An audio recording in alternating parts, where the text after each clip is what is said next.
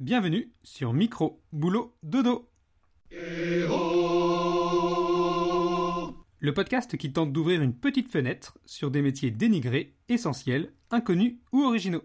J'ai une petite question qui m'intrigue. Quand vous parlez de lancer le cri de meute, c'est vous qui faites le cri ou vous lancez un chien pour qu'il lance le cri de meute? Euh, les deux en fait, on peut on peut appeler un chien, il, il se reconnaît, on le lance et on sait que c'est un chien qui, qui, qui lance le cri de meute facilement.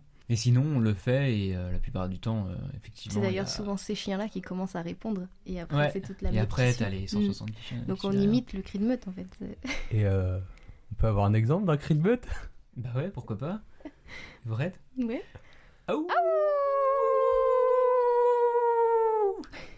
Comme avec Antoine et Alicia, mushers de chiens de traîneau, on est trois autour de la table à échanger avec nos invités pour comprendre ce qu'il y a derrière le croissant du boulanger, le marteau de l'ouvrière, le divan du psychologue, bref, pour comprendre ce qu'il y a derrière notre représentation d'un métier, comme celui de professeur des écoles par exemple. Ah, ben moi c'est le côté humain. C'est un métier de l'humain, quoi, et je veux absolument pas perdre euh, cet aspect-là, les relations, euh, voilà, les relations aux enfants, aux parents, aux autres collègues. Je, voilà, c'est cette dimension sociale, humaine. euh, c'est ça qui en fait un métier riche, imprévisible, mais pas dans le mauvais sens du terme, quoi. Un métier qui bouge, qui est dynamique, où tu te renouvelles sans cesse et où t'apprends tous les jours. Et c'est c'est ça que je veux pas perdre. Et puis, de façon plus égocentrée, je veux pas perdre cette passion, là, cette niaque, cette envie.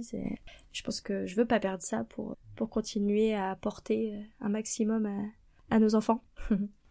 L'objectif de tout cela, c'est de déconstruire les stéréotypes, de répondre à des questionnements de lycéens qui peuvent être en plein doute sur leur orientation professionnelle, pour donner l'envie d'en savoir plus, pour apporter un regard neuf, pour comprendre et partager.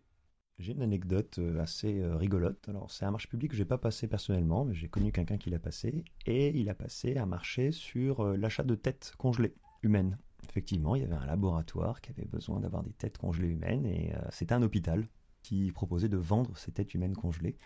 Si vous voulez savoir comment une juriste se dépatouille d'une commande publique aussi originale que celle-ci, comment un neuropsychologue navigue entre tous les âges de la vie et qu'un chef de table organise son restaurant, venez faire un tour sur microboulotdodo.fr et sur le réseau Podcastéo. on rentre du boulot.